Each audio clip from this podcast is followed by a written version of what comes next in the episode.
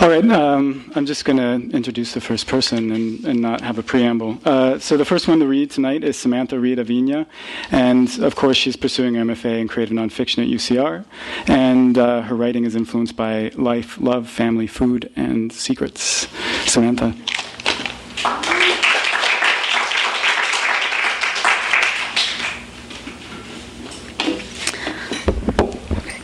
Thank you. Um, I was really torn about what I was going to read here today, and then Tuesday happened. Um, so, thank you. Forgiveness. I don't. I don't know. I don't understand. I don't know how. I don't understand how. I don't.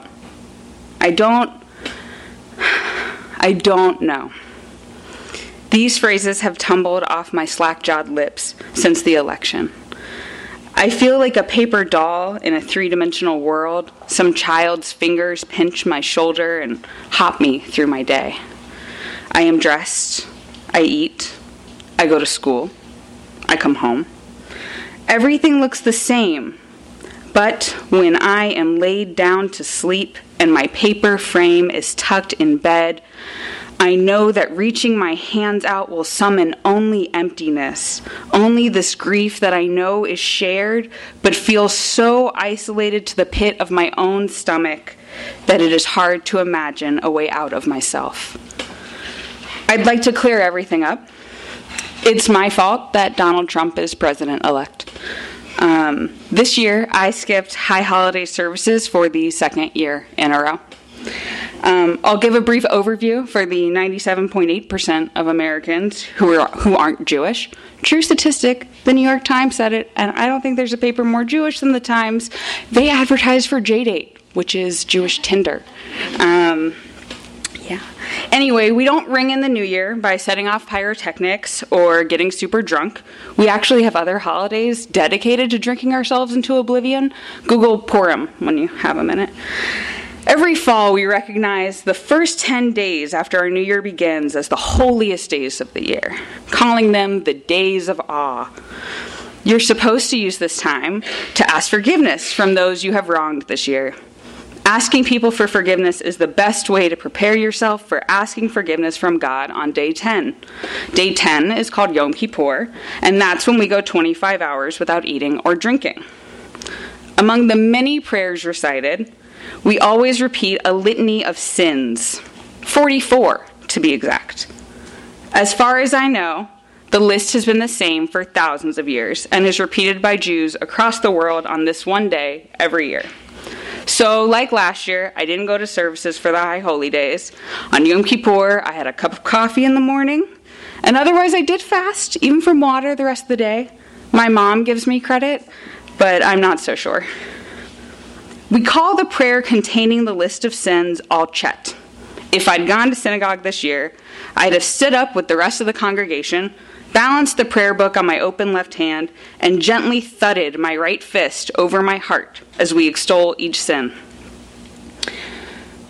I only recently learned this practice stems from when the wise men of yore believed all sins came from a heart adrift. Forgive us the sins we committed without thinking or without knowledge. There's a story from my family lore that I never truly understood until this week. When my grandfather's father, Ben, died, Ben's brother Willie jumped into the grave as dirt was being shoveled onto the coffin. All I really know about Uncle Willie is this story and the fact that his wife, Lily, insisted on sitting in the back when he drove so that he seemed to be chauffeuring her around for their 63 year marriage. What I've pieced together as an adult was that Lily needed to create space between herself and this demanding man. My grandpa always told me that as he looked down at his Uncle Willie keening atop the coffin, he turned to the cemetery workers and said, Keep shoveling. Despite Uncle Willie's reputation as something of an asshole, for the first time in my life, I think I understand why he jumped into his brother's grave. It's the same feeling currently knotting my intestines around my stomach, squeezing with the patient determination of an anaconda. Forgive us the sins we committed by neglecting our responsibility. When I still lived in Atlanta, my mom and I used to go to a synagogue founded 20 years ago by LGBTQ Jews looking for an inclusive worship experience. It's the only place I've ever been where congregants step to the microphone to add, on behalf of themselves and the congregation, more sins to the traditional 44, digging more monkeyed fingers into our backs. Our fellow worshipers remind us to ask forgiveness for not contributing as much to the Jewish community as we should, for not recycling enough. And inevitably, someone will remind us to ask forgiveness for the sin of doing nothing as refugees around the world run for their lives every day. Forgive us the sins we committed through having a hard heart. 22 seconds after I woke up Wednesday morning, I lost faith in a country my father's family has fought for since the American Revolution a country that welcomed my mother's immigrant grandparents with open arms. I'm now convinced that for the rest of my life, I'll regret not making a single phone call for Hillary, not knocking on a single door, not being more assertive when encountering infrequent but always dogmatic Trump supporters. Forgive me the sin of doing nothing more than voting in 2016. I endured what I imagine is an appropriate amount of Jewish guilt at least a couple of days mentally pulling your hair out over not being a sufficiently dutiful fill in the blank here citizen, campaign supporter, student, friend, wife, sister, daughter, granddaughter, or writer. I felt like the minute hand of a clock coated in sticky tar, unable to tick past the five stages of grief at regular intervals, jerking back and forth between denial and angry depression, pausing only briefly at bargaining before leaping past acceptance back to denial. Googling WTF America and How Could Hillary Lose did surprisingly little to dull the sharp knife of melancholy I felt the electorate had wedged into my back. Unable to find solace via online commiseration, I picked up the leather brown Hebrew Bible embossed with formal gold lettering that I was given when I became a bat mitzvah or daughter of the Torah at age 12. There are required and recommended readings for every Jewish holiday. So, like a lot of other grad students, I only ever do the required, if that. So, I happened to find a section that we're supposed to read on Yom Kippur, but aren't obligated, and it was unfamiliar to me. After scolding people who fast, thinking only of impressing God with their fast and not using it as a vehicle to examine themselves and their actions, God declares, No, this is the fast I desire. Unlock fetters of wickedness, untie the cords of the yoke, let the oppressed go free. Share your bread with the hungry, take the wretched poor into your home. When you see the naked, clothe them, and not to ignore your own kin then shall your light burst through like the dawn, and your healing spring up quickly.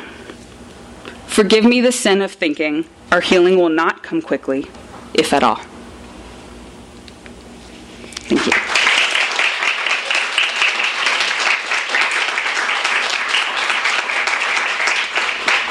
Thank you, Samantha. All right, so next we have Kate Burns, and her, she um, gave us a really long bio, as usual. Um, Kate Burns is a second year MFA candidate in fiction at UC Riverside, and she lives in Los Angeles. Wow, so descriptive. Here's Kate.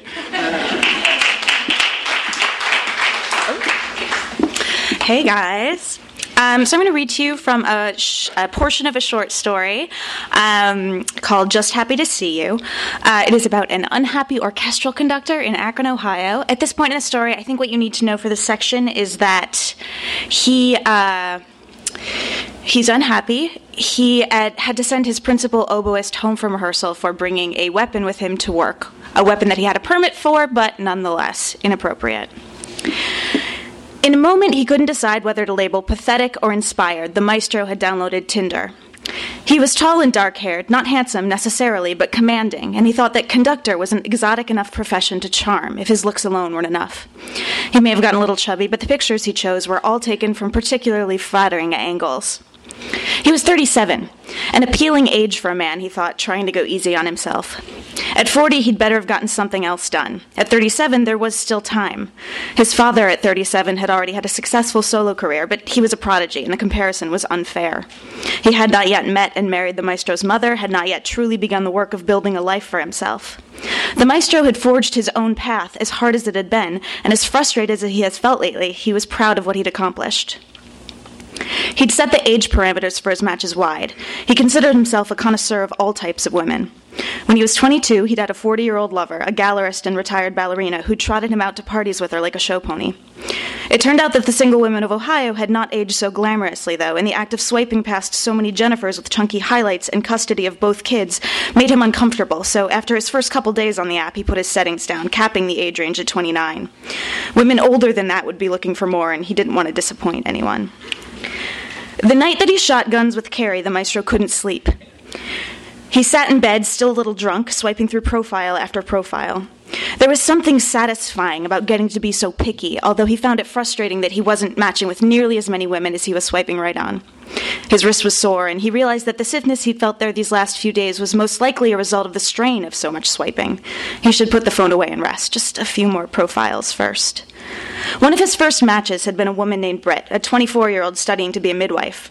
She had a pretty face, artificial, he thought, but flattering white blonde hair, and a thick Midwestern frame. She'd written him first, orchestral or train. She'd been delighted to discover that it was the former, although, of course, she knew this from having scrolled through his pictures, which featured several of the publicity shots that the orchestra had taken a few years earlier of the maestro in action. She was just being cute. I played the clarinet all through high school, she wrote. Their conversation had tapered off since then, but now, chemically elated and wanting to keep that feeling going, the maestro invited her to get a drink with him later that week. She wrote back almost instantly I thought you'd never ask. The next day, Armand came into his office and shut the door. Hey, Maestro, you know I am here. The Maestro closed his laptop. He's going through some shit, Armand. Just between us, his wife is dying and she left him. Can you imagine? She's got six months to live, and the only thing she knows for sure is that she doesn't want to spend it with him. Armand was unmoved. That's terrible. It doesn't justify his workplace behavior. You're not wrong. That said, he's got a permit and he's a wildly responsible gun owner. This was perhaps a mild oversell, but what Carrie was going through pained the maestro, and he wanted him to come out of it intact.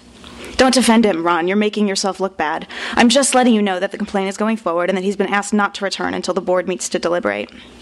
The maestro looked Armand in the eye. He liked him, even if he was a hard ass. He was just doing his job. They all were. Okay, he said, you obviously have my support. Just let me know what I need to do. Armand stood. Thanks, it'll be in your email. He turned to leave but paused at the door. You know, my mom has Parkinson's. She moved in with us last year, but it's gotten bad. We're going to have to put her in a home. The maestro felt this like a kick in his gut. I'm so sorry, Armand. I didn't know. Armand shrugged. Thank you, he said. His voice was gruffer than it had been, although his face remained placid. It is what it is. He met Britt at a wine bar several blocks from his apartment.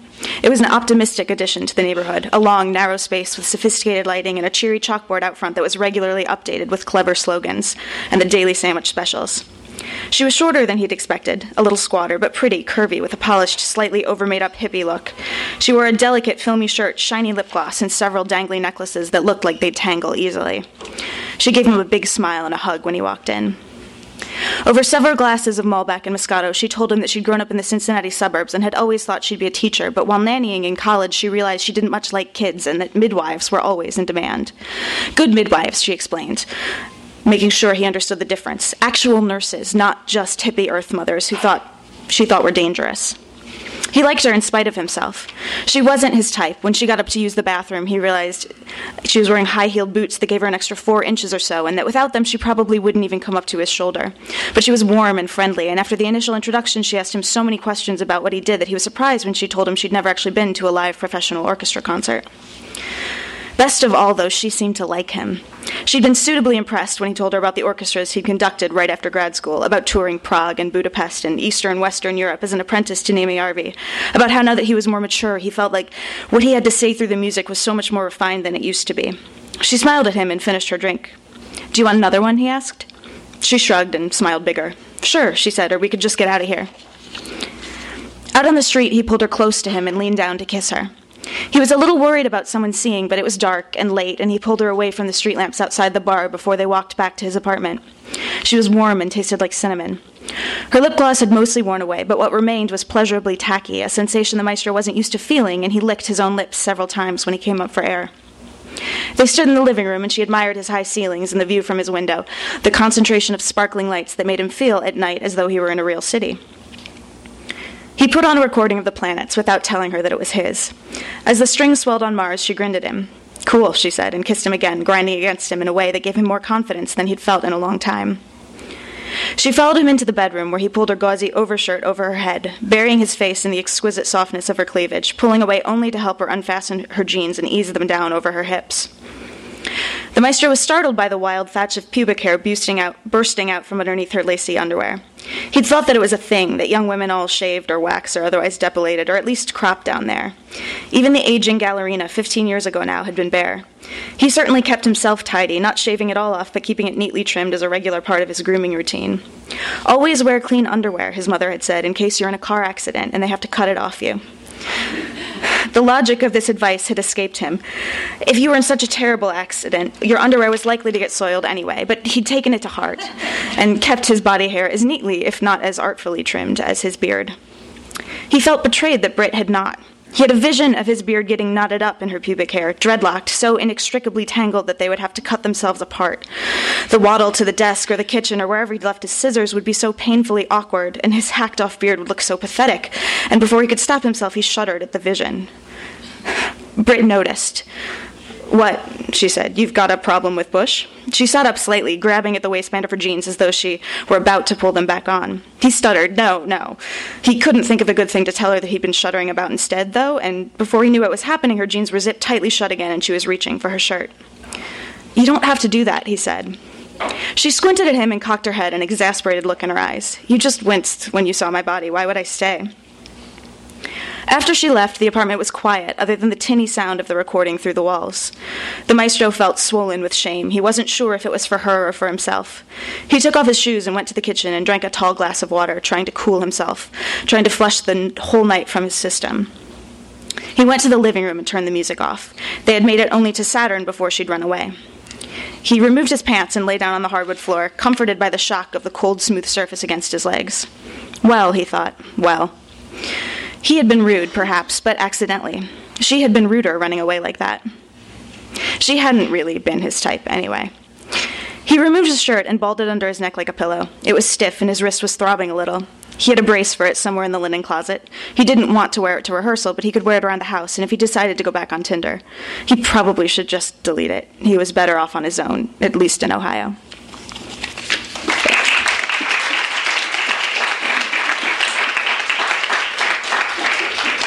Thanks, thanks, Kate. All right, uh, up next we have Chloe. There you are. Um, and uh, Chloe has lived for many years on both coasts, and she prefers one over the other. She has written about fandom, feminism, flatulence for Dorkly. Dorkly, is that right? Yeah. Yeah. Uh, the Mary Sue, College Humor, and Reductress. She enjoys consuming true crime media and buying the same striped shirt over and over again. Chloe.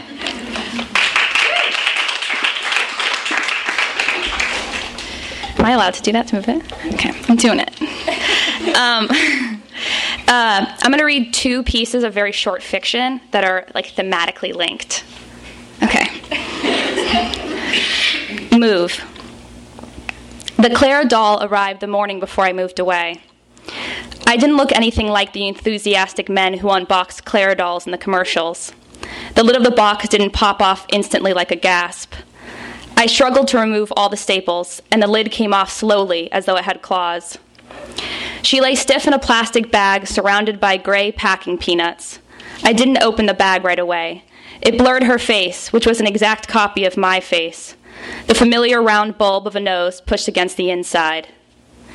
When I'd asked Parker if he would like a Clara doll as a gift, he said yes too quickly. I suspected he thought he could get her to do sexual positions I didn't like, specifically the farm girl, which always made my leg cramp. I wasn't mad. I got to leave. He had to stay. Staying was worse. It meant leaving, it meant learning to live with the absence. It's weird, Parker had said, that the name happens to be Clara doll. I'm getting a literal Clara doll, a doll of Clara.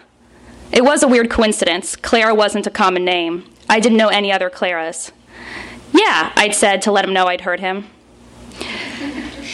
I dug my nails into the plastic bag until it gaped open. I spotted the freckle on the lower lid of her left eye, my freckle. There was my scar above her lip, and her breasts slackened away from each other like mine always did. I thought I'd want her hidden. I thought I'd put her in the bedroom closet, where I had imagined Parker would store her when I visited. But I couldn't let her out of my sight. First, I placed her in a chair at the table and ate my lunch opposite her. It was nice, not having to make conversation. Then I sat her on my bed as I packed my remaining clothes. She watched my routine as though she knew what was next. I wasn't finished, but I lay myself down, placing myself behind her. My body went stiff as I examined her back. She didn't seem to dislike this. I took a familiar shoulder in each hand and pulled them towards me. Then I drew the covers up and over, breath inflating the comforter, molding it around our shape. Neither of us moved for it must have been hours because eventually the room fell dark.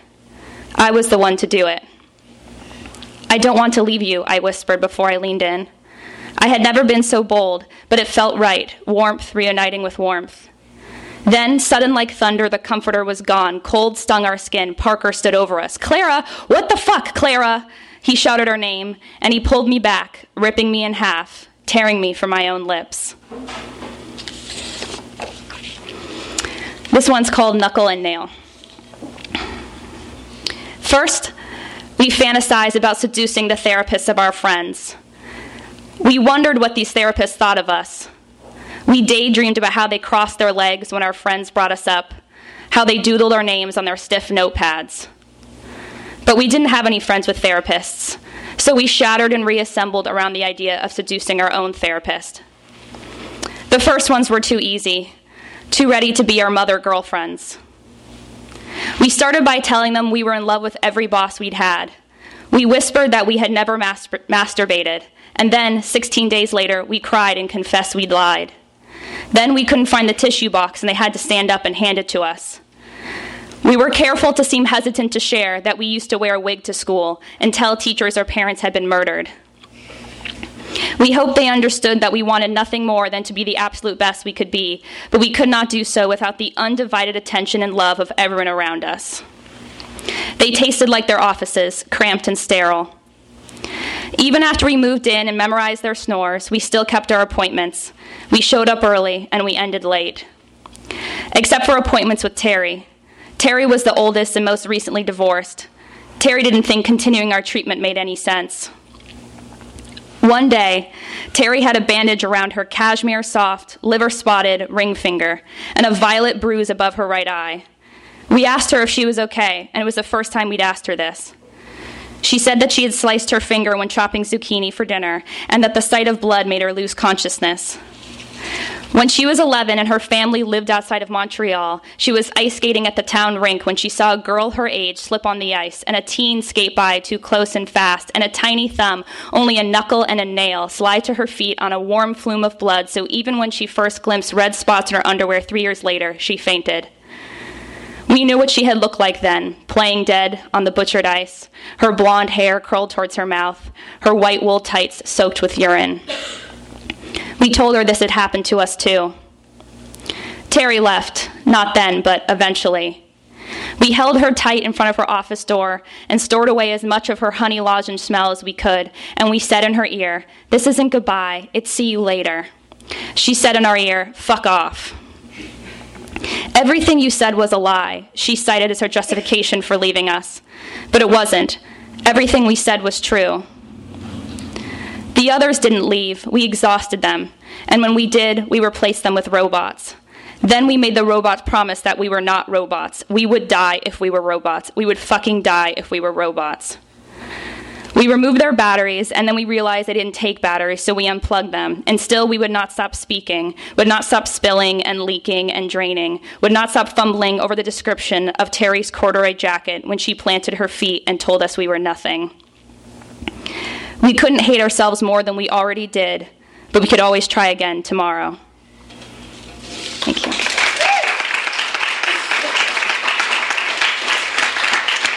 All right, um, so we'll just take like a couple of minutes and then we'll have our final three readers, but we can all stand up and mill for a minute.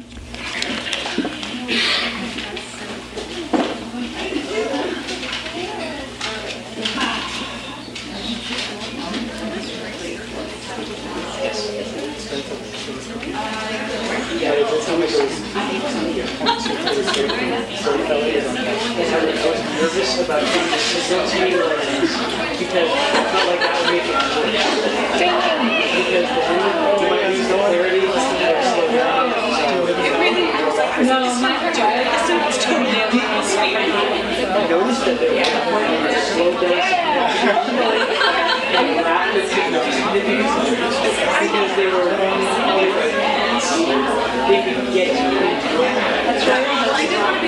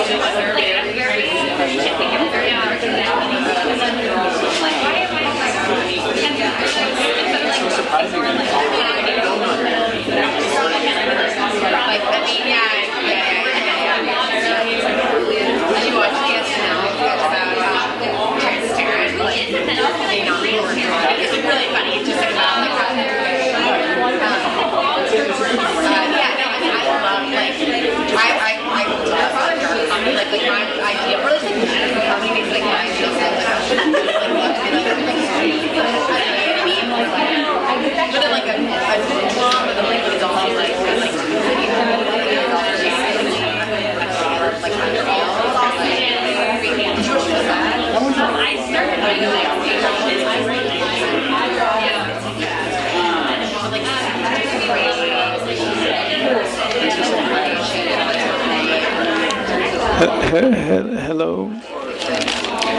If we could come back.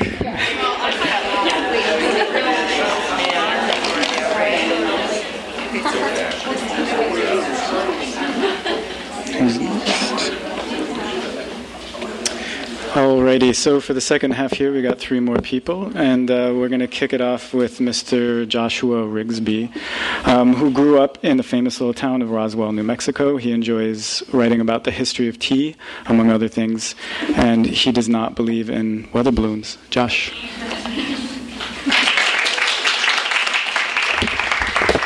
I appreciate the little the little snicker on my behalf. That's nice. Um, so this is uh, this is from a uh, linked collection that I'm working on. That um, it's set in Whittier, California. They're all connected to this one uh, apartment complex, and uh, the idea, anyway, is that with each story, uh, progressively you move uh, further back in time, so that the story you read gives context to the story you've already read. And so this one is set in 1959. It's toward the end, and here we go. Ford slowly turned his key in the lock of apartment 27, as though he wasn't sure what he'd see when he walked inside. The door creaked the same way. As he walked through and closed it behind him, everything was the same, as though she had just stepped out for a moment. Clean, well kept, couch on one side of the living room, television set on the other, dusted, symmetrical, proper. Everything just as she had left it, except for all the flowers. It was such an odd feeling. Ford leaned back against the closed door and sighed.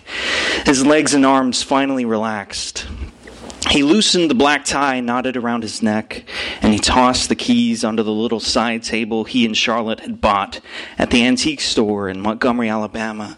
So far away and so long ago. Forty years ago, was it? Or 35? He wasn't sure. She was the one who kept the dates and always chastised him for not knowing. Ford fished the funeral service bulletin out of his suit coat pocket and lay it next to the keys. He would put the little trifold paper in a drawer somewhere and forget about it until he accidentally threw it away someday. He shucked his suit coat and flopped it over the kitchen chair as he made his way to the refrigerator. He would have laid it across the table, but for all the flowers. Lilies, most of them. Resurrection flowers, he was told.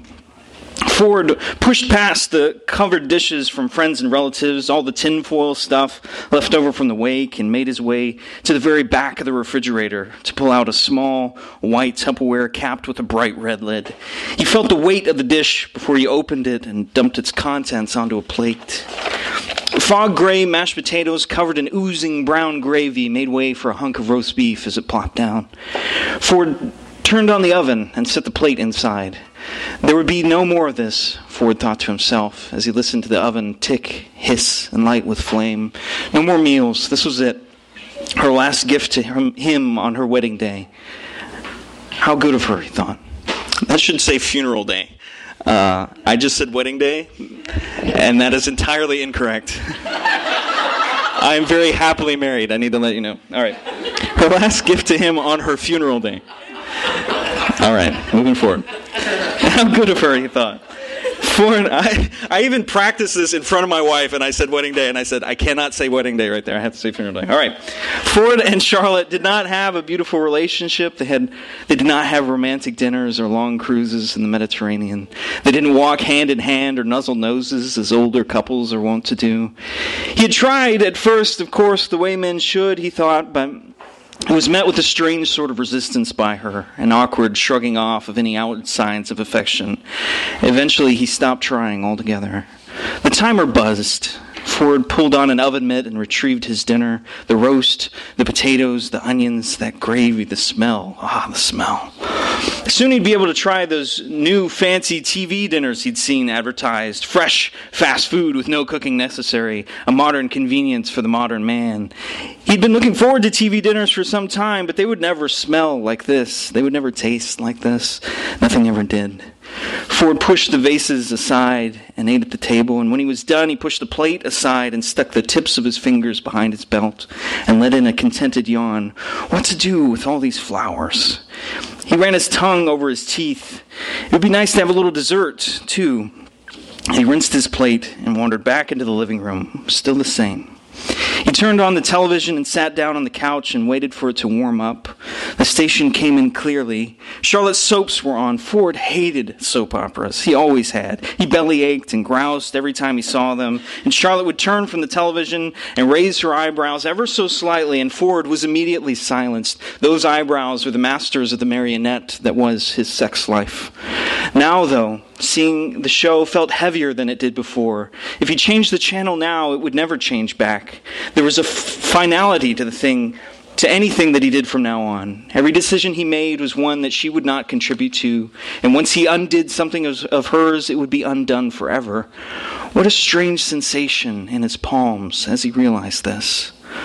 The pang for dessert came to his mouth again the savory meat and gravy, calling out for a sweet companion. What was he supposed to do? He couldn't just up and make himself a pie. That was ridiculous. There was nothing to do about it then but ice cream. The corner store across the street sold ice cream. He could buy a quart, no, a gallon of ice cream. And not the tricolor Neapolitan either. Pure, plain vanilla, sweet and cold, no surprises. Ford's face lit with a smile. He would go now. He put on his slippers, buttoned his pants, and threw himself out the door, his shirt's tail flapping behind him. Ford wheeled his legs down the stairs in quick circles across the width of the Holly Halekulani apartment complex and through the side entrance. He trotted across the alleyway, through an abandoned parking lot, and jaywalked across the street to the corner store. His excitement tripled as he flung open the doors and beelined to the cold case freezers in the back. He plunged his hands deep into the icy throat of the freezer and came up with a gallon tub of ice cream, purest white. The clerk eyed him at the counter. Mr. McBride, are you all right? He, the clerk asked, not to pry, but you look a bit disheveled. I'm fine, just fine, Ford said, catching his breath. But how's your wife doing? I'd heard she'd taken ill. She's splendid. That's a dollar twenty-five, right? Yes, sir. Well, there you go. Keep the change. Tell Bernard I said hi. Thank you, sir, I will, the clerk said, but Ford was already gone. Inside apartment 27, Ford scooped two generous helpings into a bowl and found, much to his delight, that the gallon tub fit perfectly into his ice box. He had to take all the other frozen food out of the ice box first, of course, but he hadn't the slightest intention of eating any of those things to begin with. He set the bowl on his coffee table and advanced toward the television cautiously. He turned it on and waited for the picture to show again, and the soap opera was nearly over now. He placed a trembling hand on the dial. He paused for a moment and took a breath, and then turned. The channel clicked and changed, and that was it. He had done it. It was done. He sat on the couch and picked up his ice cream, his eyes far away, thinking about the origins of things and where she was and if she was happy there. He was relieved when she had finally died, both for her sake and for himself. No more pain for either of them. He had wept in the intervening days and at the funeral. He would miss her. Now, though, it was time to laugh like he hadn't wanted to laugh since he was a small child. Doubled over, wheezing, breathless laughter. That was what he wanted. Pent up for decades. He would let them all free at once. Tomorrow, it would be time to pull down those oppressively dark curtains. He'd always loved the light, pure and unadorned. Today, though, they could stay. It was how she had left them for him. Thank you.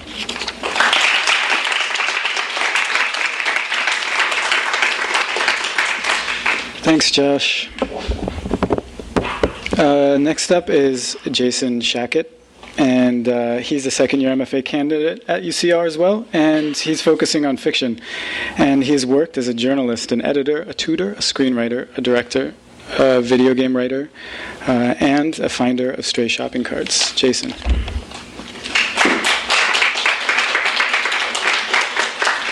Okay, let me get my levels here.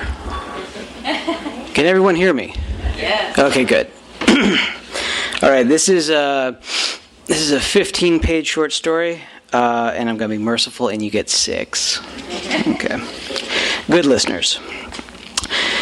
It was just after the value save checkout girl scanned a second box of rice-a-roni, but before she picked up the bag of frozen curly fries, that Maria heard the voice, smooth and resonant, say, I am Wang Wei, and I now own the known universe. Maria stopped thumbing through her coupon book for a minute and gave the checkout girl a puzzled look, then asked if she'd heard someone over the intercom. Looking to the loudspeaker on the wall, the girl said, That didn't sound like Mrs. Nguyen, then accepted the five coupons Maria held out, but only scanned three of them. They called over the manager, who himself seemed rather preoccupied, then argued the finer points of a coupon expiring on a certain date versus by a certain date, until the manager finally relented and just let them go through. Maria forgot about the voice altogether until three hours later, after picking up her daughter Alicia, when she heard, There are going to be some changes very soon. Maria looked in the rearview mirror to find Alicia actually looking away from her cell phone long enough to make eye contact with Maria. I heard him too, Mom. He's in our heads. He's like some kind of ancient poet, I guess. so it hadn't come from the phone or the radio or outside of their Kia. It did sound like another message from Wang Wei. Maria stopped eyeing price billboards outside the dueling Arco and Circle K gas stations for a moment and wondered what Alicia had heard about Wang Wei. Like maybe it was one of those MTV prank things. Everyone at school heard him, Alicia said, even the stoners under the bleachers. She went on about Googling and tweeting and wikiing. It turned out there'd been a lot of information about Wang Wei online, but most searches now return pages of Who's Wang Wei results. Maybe he achieved enlightenment or something? Maria had never heard of anything like that. Alicia just shrugged, then resumed tapping away at her cell phone. The next night, Maria's husband Dave came home after a long haul delivering lumber from Eureka to Phoenix. By then, people around the world agreed they had heard a voice, but nobody could explain where it came from other than pointing fingers in the vague direction of China. Maria told Dave she didn't understand why a Chinese person would telepathically speak to her in Spanish. That's weird, Dave said. I swear I heard English. Then it occurred to Maria that she hadn't really heard the words. Uh, the information just came to her, like someone talking in a dream. They finished eating dinner and put on TV, not mentioning it again. Around three in the morning, Wang Wei said, Everyone needs to listen now waking Maria up just an hour before she had to start getting ready for work. She rolled over to Dave, who was also wide awake. From now on, no more wars, no more fighting, no more violence. Maria held her breath a moment. Is that it? Dave asked the ceiling and they tried to squeeze in another half hour of sleep before the clock radio blared to life with news that both the United Nations and Congress were discussing Wang Wei's message. Later, while she was swapping out bedpans, every one of Maria's hospice patients asked if she didn't think it was great that people wouldn't be murdered anymore. They wouldn't have to worry about terrorist attacks, gang violence, or muggings ever again. Maria agreed, but silently wondered how many of them actually woke up and heard Wang Wei speak. She knew from experience that Mrs. Thomas in room 308 could sleep through a fire alarm, and Mr. Friedrichsen had no sensation from the neck down, no matter how rough you were with his catheter.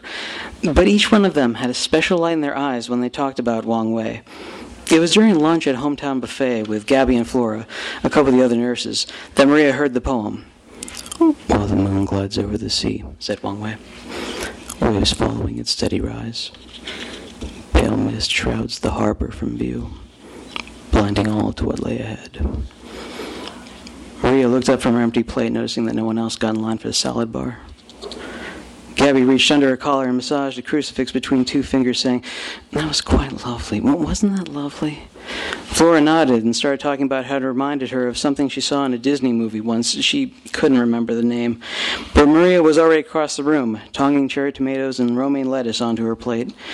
She didn't consider the words of the poem until later, when Mr. Friedrichsen tried to romance her with Spanish, which he often did during sponge baths, putting great effort into rolling each R.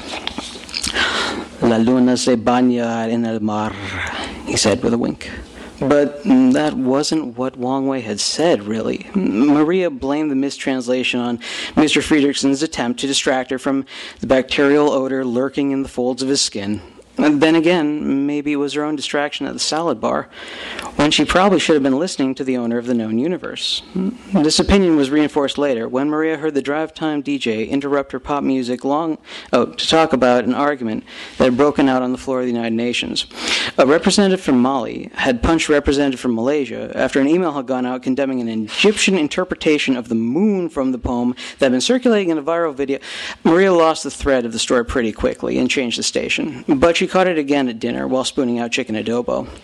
Do you remember how the poem goes? Dave asked her through a mouthful of instant rice. Maria nodded, but if she was absolutely honest, it was hard to recall the exact words. Alicia looked up from her phone long enough to say, He's not that good of a poet. Dave frowned and gestured for Alicia to pass the dusty bottle of sriracha sauce. You know, we don't even know who this guy is, right? Alicia said. Wait, Dave said. Didn't they say he's some 17th century Chinese poet? 8th century, but he never said that. You know, Wang Wei is like the second most common Chinese name ever, right? She waggled her phone in front of Dave and Maria, as if to reprimand them for the time they wasted earning a living rather than learning useless trivia on the internet. Mm, that doesn't add up, Dave said, tonguing the inside of his cheek. What's with the poem, then? Alicia just shrugged and went back to tapping at her phone, obviously not that interested in the motivations behind Wang Wei's poetry. She didn't say another word until that morning, when Maria woke to the sounds of screaming pouring out of her daughter's room. Dave vaulted out of the bed like the teen athlete he'd once been, grabbing the baseball bat he kept in his footlocker. Maria fumbled with her terry cloth bathrobe belt and followed as Dave loped down the hallway. Mom! Maria bustled through the door. Dave checked the window for signs of forced entry, wielding his bat like a broadsword. Alicia was still in bed, tears and snot spilling over her face as she clutched her phone to one cheek. Maria swept in the bed next to Alicia and wrapped her arms around her, surprised to feel Alicia return the embrace, those arms clinging to her like they had years before. What is it? Dave asked. What happened? Alicia gulped the air and heaved out the words, I can read, then held out her phone as if it were a dying kitten. Can't read? Dave dropped his bat and slouched, his back audibly clicking as the lack of adrenaline hunched him over. Honey, what are you. Maria, what's she talking a funny look came over Dave's face as he stared at the Justin Bieber poster over Alicia's bed. Maria clutched Alicia close, barely breathing until Alicia pulled away and became a teenager again. Look. Alicia held her glowing phone up to Maria's face, and she finally looked at it. Aside from the numbers, nothing on the screen made sense. Hey, honey? David scrunched up his face and pointed at the Justin Bieber poster with his baseball bat. Didn't that thing used to say that stupid kid's name? Maria turned around and looked up into the dewy eyes and the windswept hair of the teen idol. Next to the pouty face was a collection of symbols that made no sense whatsoever. Maria passed the phone to Dave, who confirmed that Aside from the numbers and icons, he couldn't understand anything on the screen. He had Alicia unlock the phone with her well practiced fingers. Hmm, perhaps the phone was just broken. Maybe the dim morning light was messing with their eyes. Maria wrenched open the Venetian blinds and spotted Alicia's backpack on the floor. She reached inside for a textbook with four smiling people on the cover, then thumbed through the pages. While the numerous graphs and maps inside were quite nicely drawn, she couldn't figure out what the book was supposed to teach anyone. At the same time, David pried open the back of Alicia's phone, digging around behind the battery. Just as soon as Maria told him about the textbook, he pointed to the back of the battery and said, Wait, that looks like a word, right? He passed the black rectangle to Maria and pointed to a sticker on the side. There was a barcode, some numbers, a couple of other funny symbols, and a line of text that clearly said Shenzhen manufacturer. With the usually reliable internet turned into a collection of strange squiggles, the whole family huddled on the couch to watch the news, where it was confirmed that, yes, everyone now appeared to only understand Chinese, and that they should all switch their devices to the Mandarin language setting. Maria tried this with the home computer, but she still couldn't read the letters on her keyboard. Unfortunately, there was also no way to set her car or the street signs to Mandarin.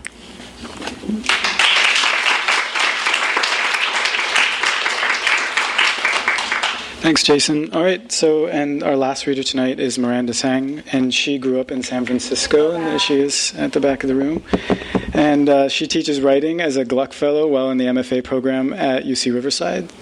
Miranda has received support from Community of Writers at Squaw Valley, Bread Loaf Writers Conference, and Kearny Street Workshop. Her writing is published or forthcoming in the Offing, Lumen, and the Hysteria anthology. She is the poetry editor at the Santa Ana River Review. Miranda.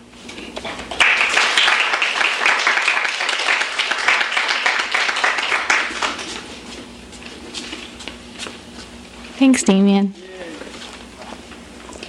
Because I'm a millennial, I'm going to read on my phone.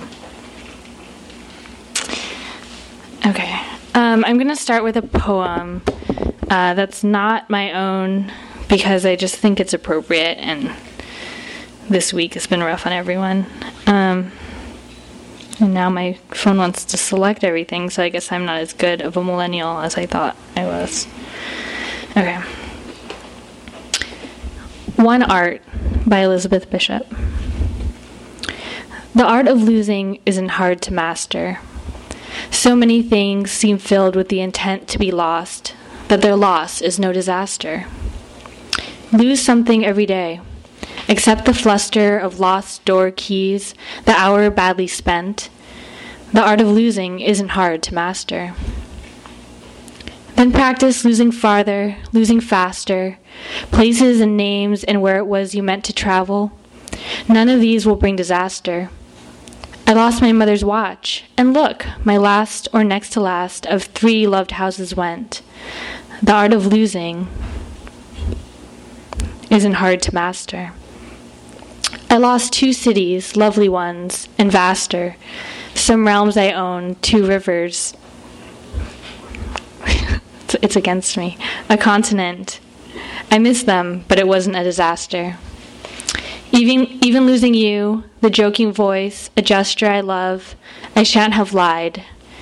It's evident the art of losing's not too hard to master, though it may look like, write it, like disaster. Um, contemplating the technical. Um, and this poem is dedicated to basketball. I feel it politically inside my knees, which do the things you expect knees to do fall weak, jerk, hearing the word her and feeling a foul. Her comes like attack from behind, like pigtails on little girls, like the mirror bet- betraying my ripening husk. I nearing 30, and I with my first undeniable wrinkle. It stretches like a noose from the left to the right of my neck. By the way I am sleeping, twisted up like a cursed fetus, like my mind at the desk, it is caused. You have such a beautiful neck, like a swan, my mother no longer says. Maybe I should have taken her advice and lasered off all the hair on my body. Maybe in basketball I could forgive the opponent attacking the backs of my knees, which feels like today, walking along with this wrinkle across my neck, hearing her, her, her. If only her could be plucked or lasered for a fee, like these pinprick hairs that cover me. Once there was a little engine that could, but preferred not to. Her big rosy face for customer service rendered wasteful because Little Engine had other concerns, like the smoke pouring out of her head, the coal shoveled into her body, and the riders wiping their muddy rubbers against her insides. She, despite herself, let ripe orange and apple cargo mold over in her holds. Once there was a little engine that craved thought before action. Her blue paint became a question mark dotted by its potential to peel. What, if anything, is the worth of steel bared in contemplation? What sort of role model could one be, clicking with no phrase of I think I can, but I think, saving the next day for now I can, maybe. The engine, with her little chassis and big ideas, pondered her timetables. Shiny, serious trains piled up behind her, pushing her caboose with their heavy grills, their things to do. Their billowing smoke mantras now made her cough. Move out the way, you're holding us up, they told the little engine. I could, but I'm exercising my right not to, she said, and for now she blocks the track. A father encourages. I watched my daughter as she dove down to the bottom of the well, came up for breath only once, came up to speak only once, came up herself only once, gasping for breath, in a rush to breathe, only to be told she hadn't reached the bottom yet. It was I who said that and pushed her head back under. Um, this is like maybe a prose poem I'm about to read. I don't know. It's an experiment that I'm working on. um, it's unlike other things I've done, but um, it kind of reads like a story. The neighborhood I live in. Walking down the street, I notice a quality in the air that I can only describe as loyal. It's, it's a humidity that clings to me like I gave birth to it. There's a yard sale with a snow blasted Christmas tree at the curb. The tree, the tree is the brightest thing in the entire neighborhood. A moo cat paces like a guard dog in the window of an off white bungalow further down the block. It follows me from one corner to the other of its little world. A man in a long plaid button down smiles at me from his lawn. As I pass him, I take the first bite of a kumquat I have in my pocket. It always tastes supremely wrong to bite into the rind of that citrus, expecting something so bitter, and tasting instead the sweet, the sweet peel before sour flesh.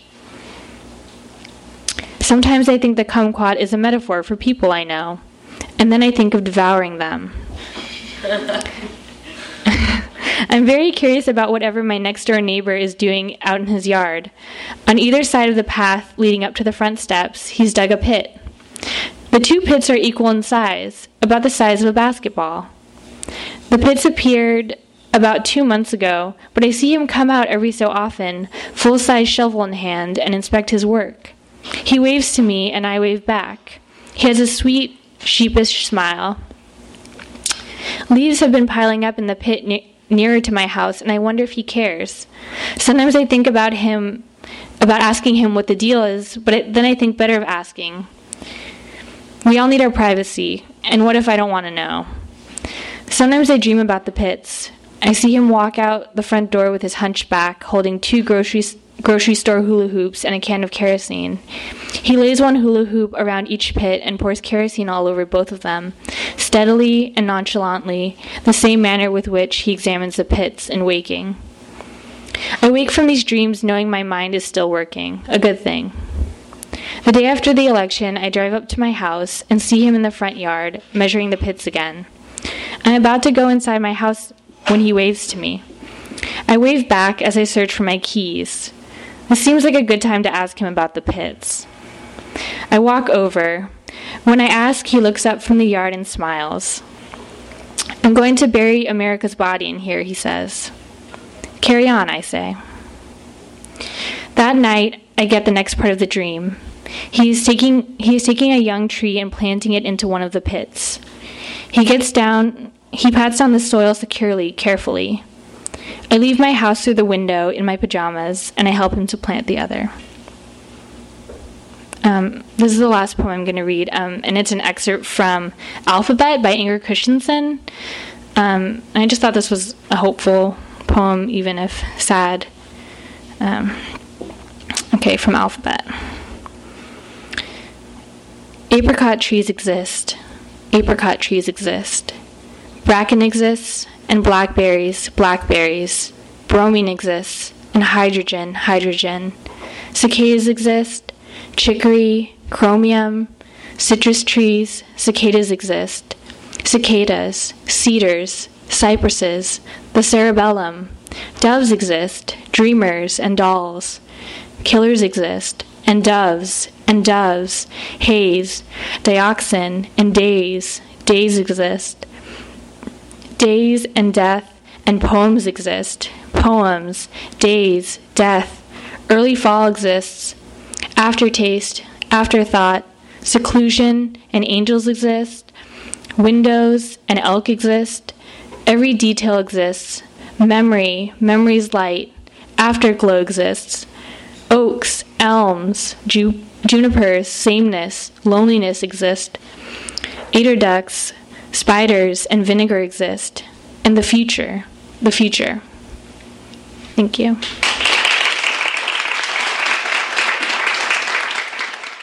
You've been listening to the Skylight Books author reading series. Don't forget, you can listen to this and all of our other great podcasts at skylightbooks.com. Thanks again for stopping by, and we hope to see you soon.